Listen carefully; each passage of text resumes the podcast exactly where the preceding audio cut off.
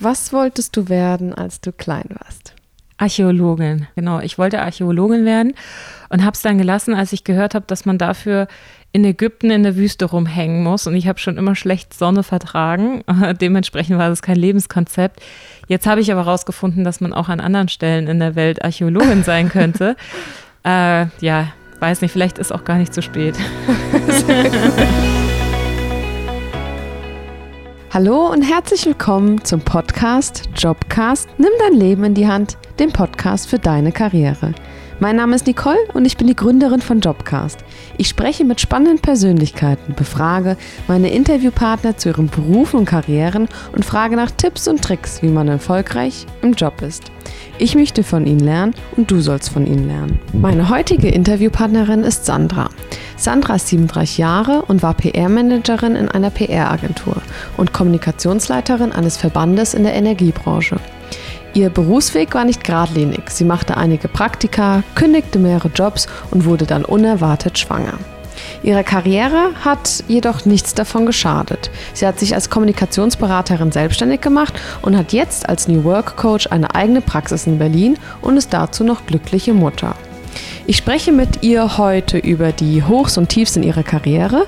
Wir sprechen über den Unterschied zwischen einem Großkonzern und einer kleineren Agentur, wie die Karriere mit Kind aussehen kann und wie Sandra ihre aktuelle Work-Life-Romance fand. Sie ist eine inspirierende Person und sprüht vor Energie.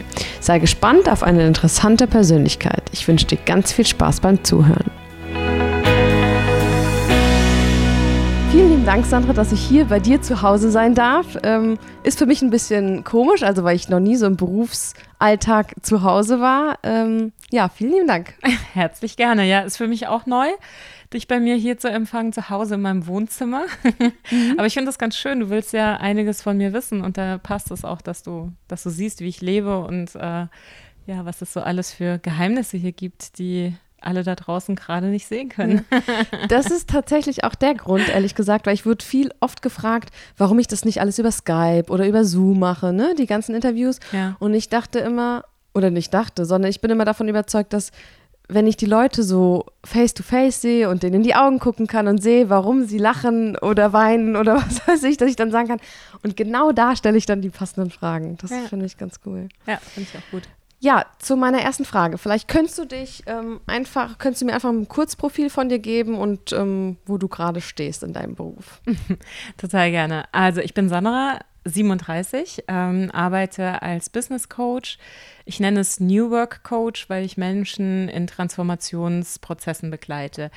Und aber auch eben ganze Organisationen. Und ähm, da geht es vor allen Dingen darum, ähm, zu gucken, wie, wie kann ich meinen nächsten Karriereschritt planen, äh, was brauche ich gerade, um weiterzukommen, wie schaffe ich womöglich auch einen, einen kompletten Wechsel, also Branchenwechsel oder auch, ähm, ja, so Menschen, die halt sagen, ich habe irgendwann mal eine falsche Abzweigung im Leben genommen, jetzt sitze ich hier und bin gar nicht mehr glücklich. Was ist denn eigentlich mein Purpose? Also was, was ist eigentlich der Grund, dass ich morgens aufstehe und, und diesen Job auch wirklich tue? Und ähm, das ist auf der einen Seite mein Geschäft, auf der anderen Seite arbeite ich mit ähm, kleinen Organisationen, Startups, aber eben auch äh, DAX-Unternehmen und AGs die sich auch überlegen, okay, wie müssen wir uns eigentlich als Organisation verändern, damit wir noch attraktiv sind für ähm, jüngere Menschen, damit äh, wir immer noch der, der Arbeitgeber bleiben, der wir womöglich heute, heute sind. Genau. Mhm. Ja, spannend. Um jetzt darauf zu kommen, wie du überhaupt dazu kamst, möchte ich gerne 15, 20 Jahre zurück, ja. ähm, zu, bis zum Beginn oder bis zu Ende deines Studiums. Ja. Ähm, genau, fang da einfach mal an. Genau, Ende Studium, da muss ich kurz überlegen. Genau, zum Ende meines Studiums, ich habe in München studiert, Literaturwissenschaft, ähm, Arbeits- und Organisationspsychologie und Medienrecht. Also du merkst, äh, viel, Vielfalt äh, ja. ist schon immer irgendwie ein Teil meines Lebens. Ähm, genau, da habe ich tatsächlich schon in, in Berlin gewohnt. Ähm, ich habe während des Studiums habe ich äh, bei Siemens Mobile gearbeitet und hatte da einen ziemlich coolen Arbeitsplatz gehabt und dachte natürlich nach dem Studium, wow, ich bekomme da wieder eine Chance in der Festanstellung und ähm, ja, wurde dann aber durch meine Chefin äh, Claudia Benewitz, äh, die eine ganz wichtige Mentorin auch für mich bis heute geblieben ist, gekündigt. Es war am Anfang total äh, verletzend und schmerzhaft, ähm, dass sie mir gesagt hat, so übrigens, du hast hier keine Zukunft bei Siemens Mobile, wir werden verkauft und du musst dich nach was Neuem umschauen und dein Herz schlägt für Berlin, dann geh und mach das. Und, mhm. ähm, ja. Aber wo war Siemens Mobile da? Also wo hast du da? Die gewohnt? waren in München. In München, ah, genau. okay.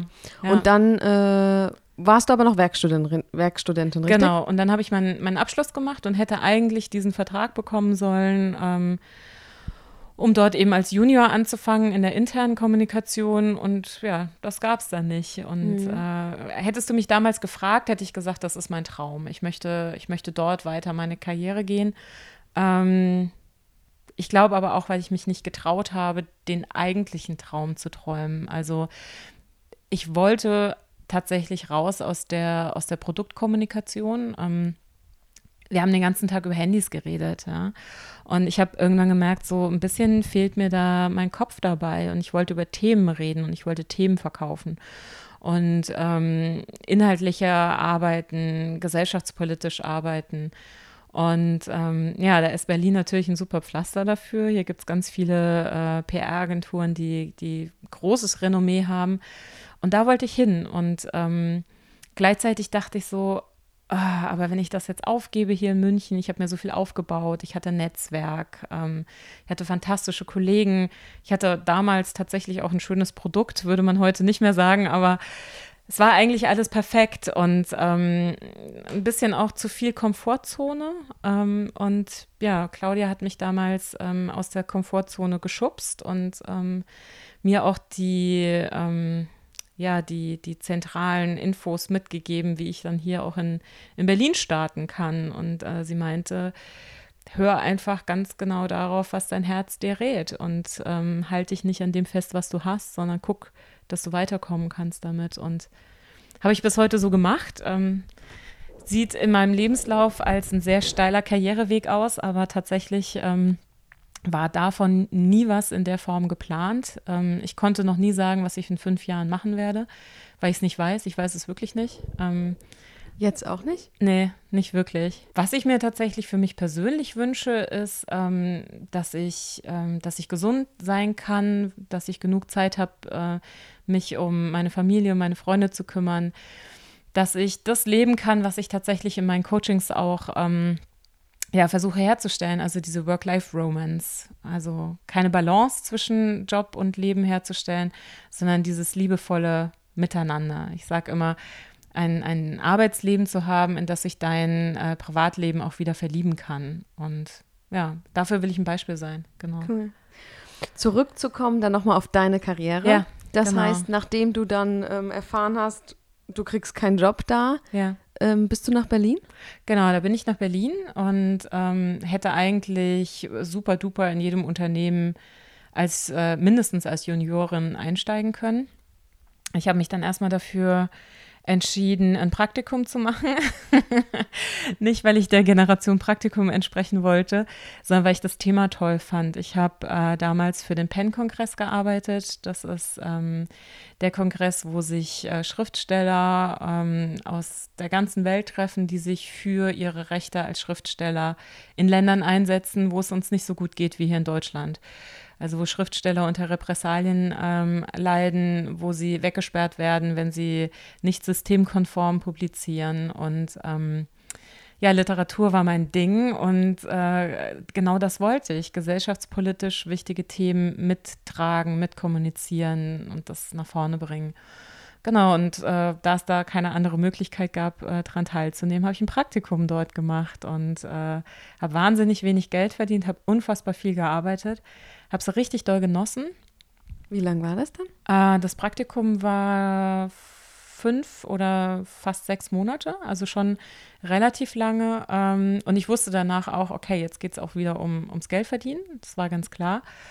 Ich habe danach auch einen Job in der Agentur bekommen, für die ich gearbeitet habe damals. Also insofern, es hat äh, alles genau gepasst. Aber das war es mir wert.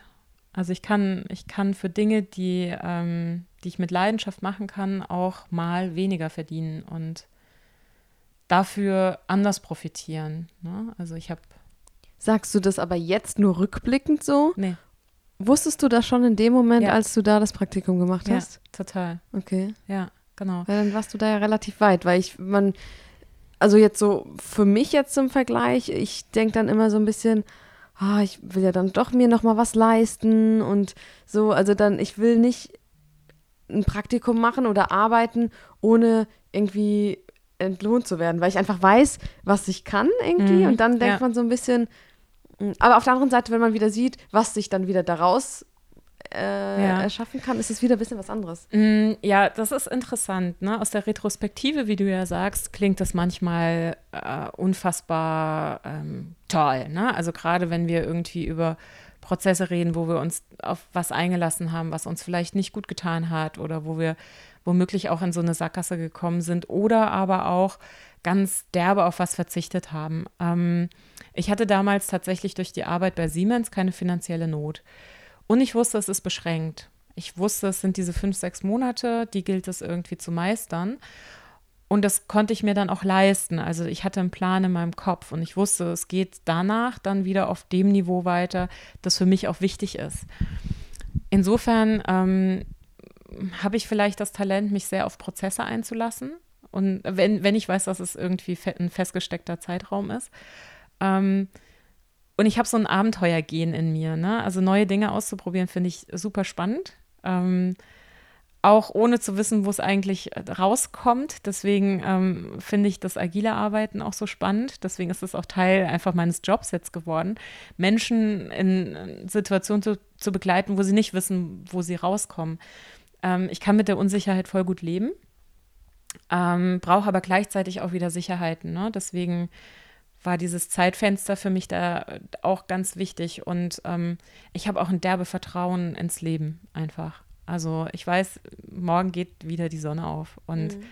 morgen habe ich, morgen früh habe ich wieder die Chance, diesen Tag zu dem Tag zu machen, der mich irgendwie weiterbringen kann. Und das Gefühl haben mir meine Eltern mitgegeben. Also das, dieses Urvertrauen und wie man bei uns in Rheinhessen sagt, die Arschruhe, die habe ich da, habe ich da, glaube ich, echt äh, gut mitgenommen. Und ähm, ja, die begleitet mich auch. Ja. Cool. Als du dann in der Agentur wie, angefangen hast, Ja. was hattest du da für eine Rolle?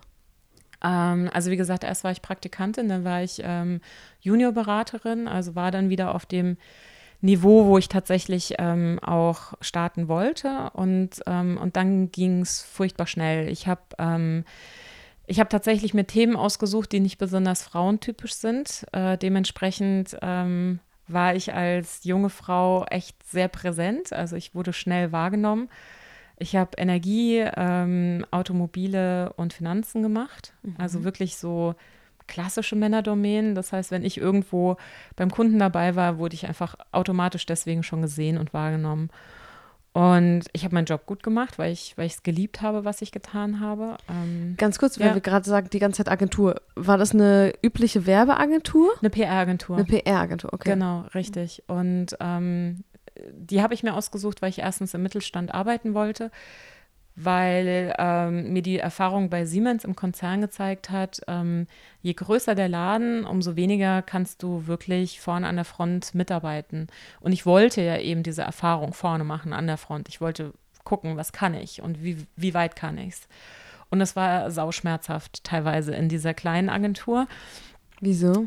Ähm, naja, weil ich Hals über Kopf mich in, in Projekte gestürzt habe und dann doch gemerkt habe, uh, ich weiß gerade nicht, wie es weitergeht. Ich weiß gerade nicht, was ich tun soll. Und ähm, teilweise sind da auch Fehler passiert, die, ähm, die mir heute gar nicht mehr passieren würden, einfach weil ich es gelernt habe. Deswegen ähm, bin ich mega dankbar, dass ich da auch ein Umfeld hatte in dieser mittelständischen Agentur, wo Fehler sein durften. Ähm, wo ich ganz viel Verantwortung tragen durfte und mich trotzdem keiner ähm, klein gemacht hat, wenn es schiefgegangen ist. Ja, Quellenangaben bei einem verwendeten Bild zum Beispiel in einer Broschüre, die, weiß es nicht, 50.000 Mal gedruckt wurde. Das, sowas kann richtig teuer werden. Und ähm, ich hatte da Menschen um mich, die gesagt haben, okay, das ist, das ist ein Fehler gewesen. Ähm, womöglich hätten wir auch noch mal die Unterstützung geben müssen. Also es ist auch Teil, also wir haben auch Anteil an diesem Fehler. Ähm, jetzt lass uns gemeinsam überlegen, wie, wie wir das zusammen hinbekommen und wie du dem Fotografen gegenüber vielleicht auftreten kannst, um den Schaden zu minimieren. Und das war natürlich, ähm, das war für mich ein ganz krasses Learning. Ne? Also Wie war das? Was hast du dann gemacht? Ähm, also jetzt gerade in dieser Situation? Ja, also tatsächlich haben wir ein Meeting gemacht. Ähm, ich habe mit meinen Kollegen darüber gesprochen. Ähm, ne, also was, was kann ich dem Fotografen anbieten? Wie, wie trete ich dort auf? Ne? Ich hätte ja auch sagen können, ja, stellen Sie sich nicht so an. Hätte null zu mir gepasst. Ich bin überhaupt kein Pokerface an der Stelle. Und äh, ja, dann habe ich da angerufen und ich kann dir sagen, ich hatte die Hosen gestrichen voll, weil es wirklich um viel Geld ging. Also das hätte er fordern können. Und ich war ganz ehrlich, ich habe mich nicht versteckt. Ich habe meine Stimme zittern lassen, wie sie zitterte in dem Moment. Ich habe ähm, ich ein ganz großes Entschuldigung ähm, vermittelt und das auch immer wieder gesagt. Und er hatte Verständnis. Und wir haben uns dann auf einen echt äh, schmalen Taler geeinigt, die, also ein, ein, ein, Budget, das er zusätzlich bekommen hat, zu dem, was er ohnehin gekriegt hat. Und dann war das auch in Ordnung. Und ich war danach echt klatschnass geschwitzt und äh, kam dann zu meinen Kollegen zurück und die haben mich mit Applaus begrüßt, weil sie halt in meinen Augen schon ablesen konnten, okay, das, das hat jetzt gerade funktioniert. Ja, und dann habe ich erstmal geheult. Dann ja. habe ich erstmal den ganzen Druck abbauen müssen und habe tierisch geheult. Aber es war gut, ja. Aber eigentlich sieht man da gut dran, dass man muss eigentlich nur die Wahrheit sagen, oder? Und dann ist es doch irgendwie manchmal gar nicht so, so schlimm, als ja. man dann vielleicht doch denkt. Ja, dieses eigentlich nur ist, glaube ich, ja. das Problem, ne? Genau. Ähm, die Wahrheit zu sagen ähm, und für sich einzustehen da, da muss man auch schon erstmal äh, hinkommen. Ne? Ähm, ich glaube, mir gelingt es heute auch schon viel, viel besser als früher. Ähm, aber ich bin bei weitem noch nicht angekommen, dass es, also dass ich, dass ich es wirklich bagatellisieren könnte im Sinne von, hau die Wahrheit raus. Ne? Ich habe den Eindruck, es tut immer gut, egal in welcher Situation ich bin, ähm, wenn ich mich mit anderen Menschen darüber auseinandersetze, also wirklich über meine Probleme rede und vor allen Dingen manchmal auch diese Ängste teile in einem geschützten Raum. Weißt du, was ich meine? Dieses, mhm. ähm, dieses Ding von wegen, okay, ich lasse jetzt hier mal richtig krass die Hosen runter. Und ihr dürft jetzt alle sehen, wie unfassbar verletzlich ich bin. Und dann möchte ich was von euch hören. Ein, ein, ein Ratschlag, eine Frage, vielleicht auch einfach nur ein Augenzwinkern, keine Ahnung. Aber alleine so eine Angst ausgesprochen zu haben, also wieso traue ich mich gerade nicht, die Wahrheit zu sagen, das ist so hilfreich und es mhm. ist so mächtig und du kannst dir da quasi wie in einem Selbstcoaching immer wieder auch helfen, in eine Reflexion zu geraten, um rauszufinden, vor was habe ich denn da gerade Angst? Und meistens gibt es da gar nichts, was einem wirklich so eine Angst machen könnte, wie man sie gerade empfindet. Und ja, darüber zu reden in einem, in einem geschützten Raum ist, glaube ich, ganz hilfreich, aber eben auch sich selbst diese Frage zu stellen, ähm, ja, was soll denn passieren? Morgen geht die Sonne wieder auf. Mhm. Und das hört sich jetzt vielleicht ein bisschen esoterisch an, aber mir hilft das, zu wissen, dass es, dass das Leben weitergeht und dass äh, auch Krisen vorübergehen, ganz egal, woher sie kommen ja. und wie lange sie gut. halten. ja. ja, das ist gut. Mhm.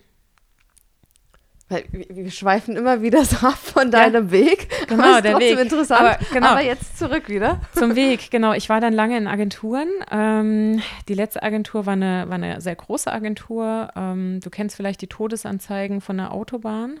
Die mhm. runter vom Gaskampagne war meine. Mhm. Ähm, mein ganzer Stolz. Wir haben ganz viele Preise mit der Kampagne gewonnen. Wir haben ganz viele Menschen damit erreicht.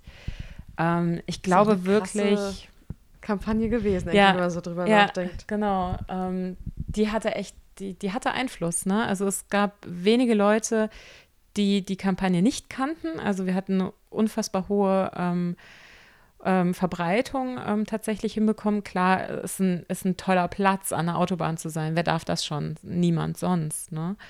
Ähm, insofern, ähm, ja, war das manchmal besonders leicht, Aufmerksamkeit zu erregen, manchmal besonders schwer. Das war eine richtig geile Zeit einfach. Ich fand das Thema toll. Ähm, ich fand ähm, diesen, ja, diesen, diesen gesellschaftspolitischen ähm, Impact, den wir hatten, auch, auch wichtig. Gerade zu Zeiten, wo wir immer wieder hören, wie sicher das Auto der Marke XY ist. Ne? Wer war da Kunde? Ähm, das war das Verkehrsministerium und der Deutsche Verkehrssicherheitsrat. Ah, okay. Also damals Tiefensee als äh, Bundesminister und der Deutsche Verkehrssicherheitsrat plus alle Verbände, die sich um dieses Thema Unfall mit kümmern. Also bis hin zum Deutschen Roten Kreuz, ähm, und äh, Arbeiter-Samariter-Bund und, und, und. Mhm. Also die hängen da alle mit drin, klar, weil sie an einem Unfall beteiligt sind. Und das war eine super emotionale Kampagne auch. Ähm, wir hatten ein Bürgertelefon, wo einfach Leute anrufen konnten, um sich Luft zu machen. Ähm, wir wurden als, äh, als Nazis beschimpft. Ich weiß zwar nicht, was das Nazitum äh, damit zu tun hat, dass wir äh, Verkehrssicherheit zum Thema machen, aber ich glaube, es hat ganz viele Leute verletzt. Ne? Dass wir mhm, gezeigt das ist emotional haben. halt, ne? Total. Genau, dass wir gezeigt haben, was, ähm, was bei so einem Unfall tatsächlich passiert. Und andererseits hatte ich das Gefühl, haben wir auch vielen Leuten eine Plattform gegeben, wo sie sich gesehen gefühlt haben mit dem Schmerz, den, ähm, den sie durch einen Unfall erlitten haben. Mhm. Das genau. war so dein größtes und interessantes Projekt? Ja, auf jeden Fall. Oh, okay. Ja. Mhm. Ja, genau. Also PEN-Kongress war, war für mich sehr wichtig, also mit den Schriftstellern im Austausch zu sein. Das war großartig, das war sozusagen mein Einstieg in die Branche.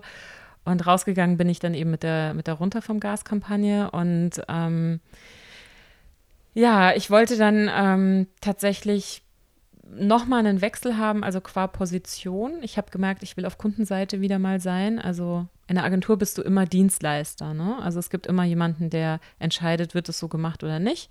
Und ich wollte dann eben an diesem Steuerknüppel sozusagen sitzen und ähm, hatte dann die Möglichkeit, in einem Verband zu arbeiten, wo ich alle drei Themen vereinen konnte, also Energie, ähm, Automobil und Finanzen. Das war ein Traum. Der Job war gebacken für mich quasi. Und ähm, der war eine riesengroße Herausforderung. Ähm, ich habe mich da teilweise auch wirklich ähm, übernommen, weil ich ähm, tatsächlich keinen Stopp signalisiert habe. Ich habe mir eingeredet, ähm, da war ich ja, Mitte 20, als ich Kommunikationsleitung war oder 27. Du bist jetzt auch 27, mhm, ne? Ja. Genau, ich hatte dein Alter. Und stell dir vor, ähm, ich hatte dein Alter, ich war Kommunikationsleiterin von einem Verband in der Energiebranche, also wirklich so ein dickes Schiff. Und ich habe mir damals nicht gegönnt, verletzlich zu sein. Und, ähm, und das war ein großer Fehler. Sieht halt auch erstmal blöd aus, ne? So, dann bist du schon so jung, dann willst du es den allen zeigen, dann bist ja. du eine Frau und dann sagst du noch, oh ja, mir tut da noch was weh. Das ja. willst du ja nicht. Genau, das wollte ich damals nicht und das war mein Fehler. Das hat mich tatsächlich ähm, in eine ziemlich tiefe Krise gebracht. Ähm, ich war vollkommen überfordert. Ich war, ähm, ich war als junge Frau zwar äh, sehr charmant und, äh, und äh, schlagfertig. Ähm, das heißt, auch solche Situationen wie großes Meeting, ne, nur die Großkopferten aus der Branche da. Ähm, ich saß auf meinem Platz und äh, habe gewartet, dass es losgeht. Und da meinte dann irgendwie der Leiter des Gremiums, ah, die Assistentin von Frau Kaul ist schon da, aber wir warten dann wohl noch mal auf Frau Kaul.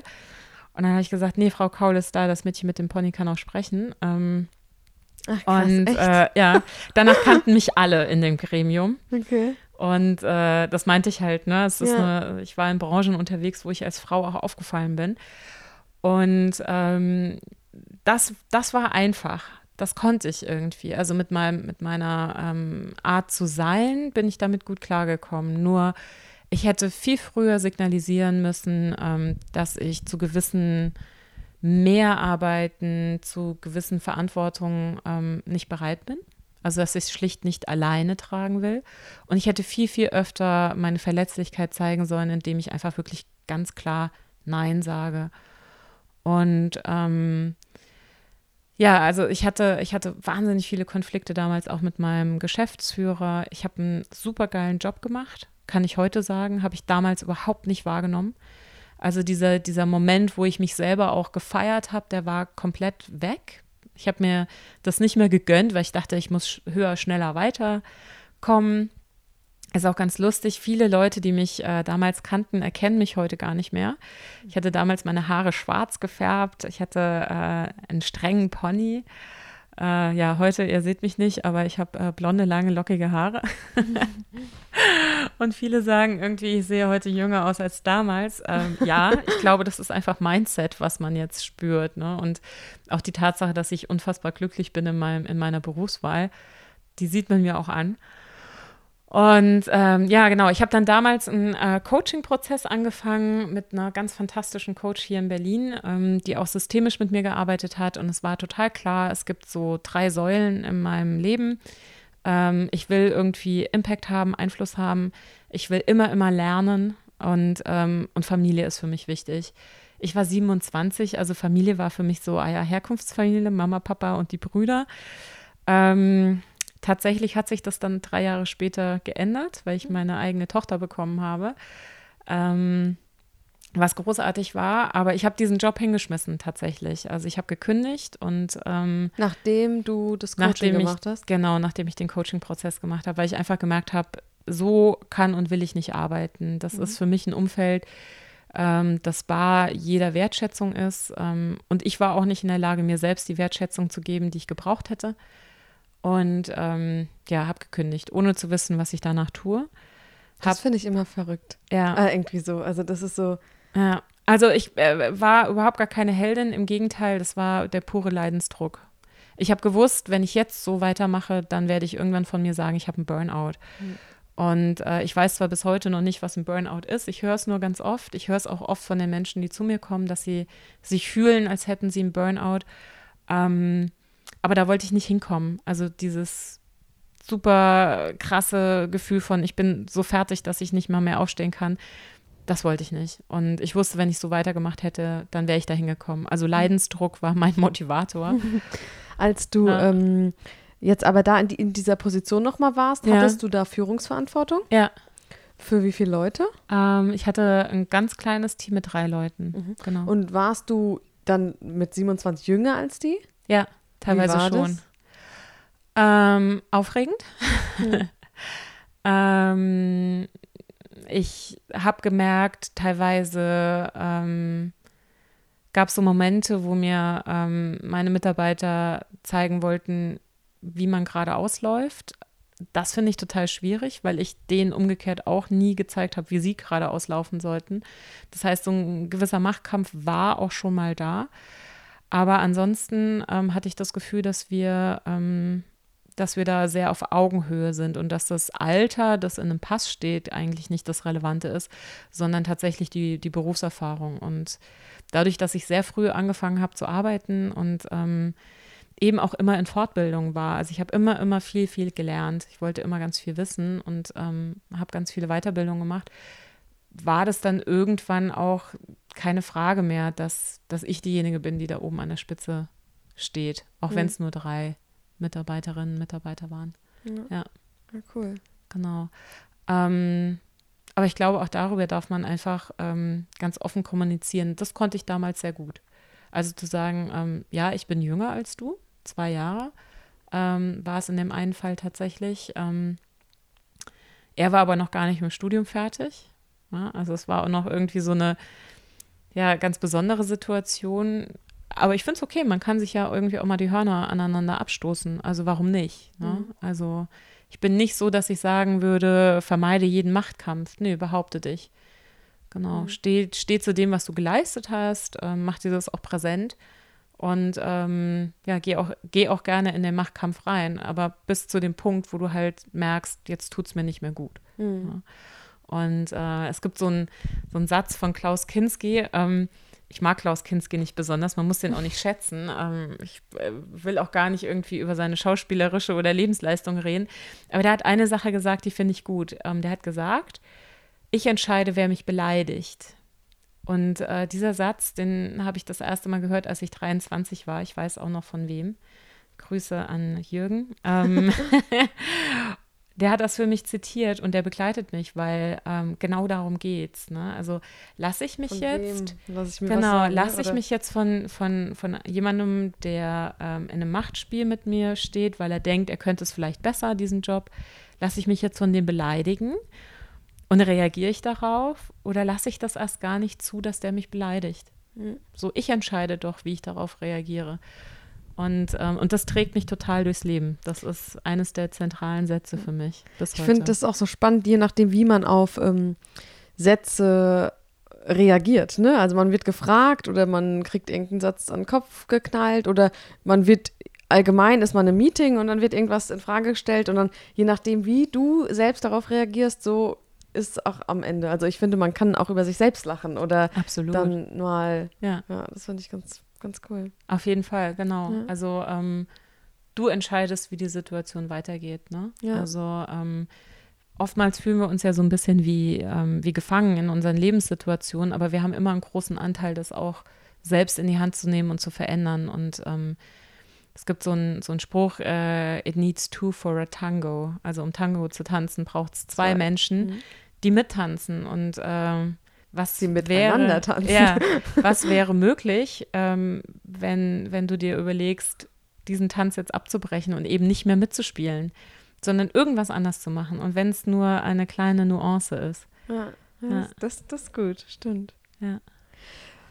Das heißt, du warst jetzt äh, Kommunikationsleiterin in dem Verband, Genau, bei, oder bei dem Verband genau. und, ähm, Und habe gekündigt. und hast gekündigt. Ja. Und dann? Bin ich ähm, krank geworden. Ich hatte einen Magen-Darm-Infekt, der sich ganz komisch gezeigt hat, weil morgens ging es mir schlecht und abends war ich wieder gesund und das Tage hintereinander. Sehr seltsamer Infekt. Der Infekt äh, heißt Helene und ist heute äh, sechseinhalb Jahre alt. Achso, okay. Genau, ich war also gerade frisch selbstständig und wollte mich als freie Kommunikationsberaterin etablieren und habe ähm, ein Baby erwartet. gep- ungeplant. dann. Völlig ungeplant. Also ich war wirklich, ich habe über mindestens vier Tage behauptet, ich hätte einen Magen-Darm-Infekt. Ja, Ah, ich war davon überzeugt, krank zu sein, weil ich auch kurzfristig vergessen habe, dass ich eine Frau bin, die schwanger sein könnte. Ähm, ja, Okay. das war, äh, das war aufregend. Äh, das war äh, einerseits total schön, weil ich wollte auch ein Kind haben, irgendwann dann mal. Gar nicht geplant, irgendwie jetzt unbedingt. Ähm, das, das war das Schöne auf der einen Seite. Auf der anderen Seite ähm, war ich mit meinem äh, Mann damals auch schon sechs Jahre zusammen. Also es war echt eine gefestigte Beziehung und es war irgendwie ganz schön. Aber andererseits dachte ich, oh mein Gott, du bist gerade frisch selbstständig. In, ähm, in neun Monaten ist da ein Kind auf deinem Arm. Wie soll das überhaupt alles hier weitergehen? Ultra krass. Mhm. Noch dazu, ich hatte ja gesagt, so ähm, die zweite wichtige Säule bei mir ist Lernen, also Weiterbildung. Ich hatte mich gerade für ähm, eine zweijährige systemische Coaching-Ausbildung angemeldet, weil ich unbedingt lernen wollte, was meine Coach mit mir gemacht hat. Ich wollte das, die Methoden auch haben, äh, die sehr teuer ist, äh, die mich über zwei Jahre bindet. Und dann war da dieses Baby in meinem Bauch. Und ähm, ja, das ist. Da Ähm, bricht doch erstmal alles zusammen, oder? Total, ja. Also es war echt ähm, ein, ein ziemliches, ein ziemlicher Breakdown, den ich da erlebt habe, der aber gleichzeitig auch schön war. Ne? Also es war, es gab Kannst nie. nicht so entscheiden, ob es gut oder schlecht ist. Ja, also irgendwie, äh, dass es irgendwie gut ist, das habe ich gewusst, weil ich wusste, dass, dass ich total Bock auf, diese, auf dieses Kind einfach habe. Also es gab nie den Gedanken, oh Gott, ich äh, lasse das Kind abtreiben oder sonst irgendwas. Ähm, was es aber halt gab, war diese, diese krasse Zukunftsangst. Oh verdammt, wäre ich nur mal in dem Job geblieben, dann wäre ich jetzt abgesichert. Und damit hatte ich echt zu kämpfen. Das war, das war eine ziemlich krasse Herausforderung. Ähm, es war auch eine sehr krasse Herausforderung, ähm, mit dem Gedanken zu leben, dass ich mich gerade für so eine Ausbildung verpflichtet habe über zwei Jahre, die viel Geld kostet. Ähm, und gleichzeitig ein Kind zu erwarten. Mein Mann hat ähm, natürlich einen Job gehabt und äh, das war alles safe, aber trotzdem, ich habe schon immer mein eigenes Geld verdient und ich habe schon immer auf eigenen Beinen gestanden. Und dieses Modell von wegen, ich ziehe mich jetzt zurück ins Privatleben und äh, bin Mutter und Hausfrau, ist ein No-Go. Hm. Ähm, mal ganz davon abgesehen, ich bin fest davon überzeugt, wir sollten in unseren Stärkenbereichen arbeiten und Hausfrau ist definitiv alles, aber nicht mein Stärkenbereich. Oh Gott, nee, meins auch nicht. nee. Und ich kann da auch nicht, nicht drin aufgehen. Ne? Also es gibt ganz viele Frauen und ich finde es faszinierend, die dann irgendwie feststellen, dass sie, dass sie das total gerne machen. Und ich schätze das auch. Und ich unterstütze jede Frau dabei, die ein Kind äh, bekommt, auch wirklich lange zu Hause zu bleiben, so lange zu Hause zu bleiben mit dem Kind, wie sich's gut anfühlt, weil da gibt es keine, da gibt es kein Best Practice. Das, das, jeder darf das für sich entscheiden. Und ich wollte nicht lange zu Hause bleiben. Das war auch schon von Anfang an klar. Ich wollte dann weiterarbeiten. Hab ähm, ja Helene erst im Bauch bei jedem Training dabei gehabt und habe sie dann ähm, habe sie dann äh, im Tragetuch dabei gehabt und habe meine Karriere mit ihr an der Sehr Hand cool. ähm, gestartet in die Selbstständigkeit und habe heute eine echt gut laufende Praxis. Also ich kann unfassbar gut und bequem von dem leben, was ich verdiene. Ähm, bin angesehen in der Branche. Ähm, bin, glaube ich, auch anders irgendwie. Als wer jetzt? Anders als, als viele meiner Kollegen. Okay. Ähm, also als andere Coaches. Ja, mhm. und Trainer so. Ähm, ich glaube, ich bin ein, ein, Stück weit lauter und bunter und vielleicht auch ein bisschen mehr mit meiner bunten Knete unterwegs. Aber ich äh, würde mich nicht gut fühlen, wenn ich irgendwas vorleben würde, was ich nicht bin. Also authentisch zu sein ist für mich total wichtig. Ähm, ich habe ähm, hab so einen Namen mal verpasst bekommen, Crying Evangelist, weil ich mhm. den Leuten immer wieder sage, wenn Authentizität Teil deines ähm, Leadership-Profils ist, dann steh auch zu deinen Tränen, wenn sie da kommen. Und äh, steh genauso zu deinem Lachen und steh äh, zu deiner Wut. Und äh, vor allen Dingen Wut sage ich gerne auf Frauen, weil ähm, ich oft merke, dass Frauen sich nicht so ganz trauen, wütend zu sein. Ne? Weil schnell sind wir dann doch eine Zicke und dementsprechend, ja, also mhm. genau, also ich, ich predige, äh, ich predige, äh, nee, ich lebe, was ich predige, sozusagen und ja. Das ist cool. Genau. Das heißt aber, als du dich dann selbstständig gemacht hast, das ist genau die Selbstständigkeit, von der wir heute reden. Wir heute reden. Genau, okay. das ist Kiwi Blau. Mhm. Genau. Ah, okay. Ja. Es gibt zwei Namen in meinem Leben, da bin ich mega zufrieden. Der Name meiner Tochter und der Name meiner meiner Firma. Es hat gut funktioniert. gut. Okay. Wir müssen tatsächlich leider zum Ende kommen, ja. weil ich mein Flugzeug noch kriegen muss heute. Ganz genau. Aber meine allerletzte Frage an dich. Ähm, stell dir vor, du bist ähm, kurz vor einer Präsentation vor ganz vielen Leuten und sollst die motivieren, ähm, erfolgreich in ihrem Job zu sein oder wie können die erfolgreich in ihrem ja. Job sein. Hast eine Präsentation vorbereitet, die aber auf einem Stick ist, der leider jetzt verschwunden ist. Du hast aber noch Zeit, ähm, eine weiße PowerPoint-Folie mit einem Satz ähm, zu, zu gestalten und da darfst du jetzt einen Satz von dir draufschreiben, wo du sagst, das ist eine, eine Weisheit, ein Tipp, das sollen die Leute mitnehmen, jetzt heute an dem Abend? Was oh Gott. auf dieser Folie okay. stehen? Erst dachte ich voll einfach, weil ohne Präsentation präsentieren kann ich. Hm, okay, also diesen Einsatz. Ähm, buh, du baust den Druck ganz schön auf, ne? Du musst zum Flieger. Ähm, wahrscheinlich würde da stehen in ganz, ganz dicken Lettern. Du kannst, Punkt, und unten drunter Ende der Geschichte. Was auch immer du möchtest, du kannst es. Cool. Und äh, vielleicht nicht auf dem geradeausweg, vielleicht nicht auf dem einfachsten Weg, aber wenn du das willst, dann kannst du auch Ende der Geschichte. Ja, cool. Geht da raus, macht. Ja, geil. Sau cool. ja, vielen, vielen lieben Dank dir. Ja, danke gerne. für deine Zeit. sehr, sehr gerne. Danke, dass du mich interviewt hast. Ja, danke, danke.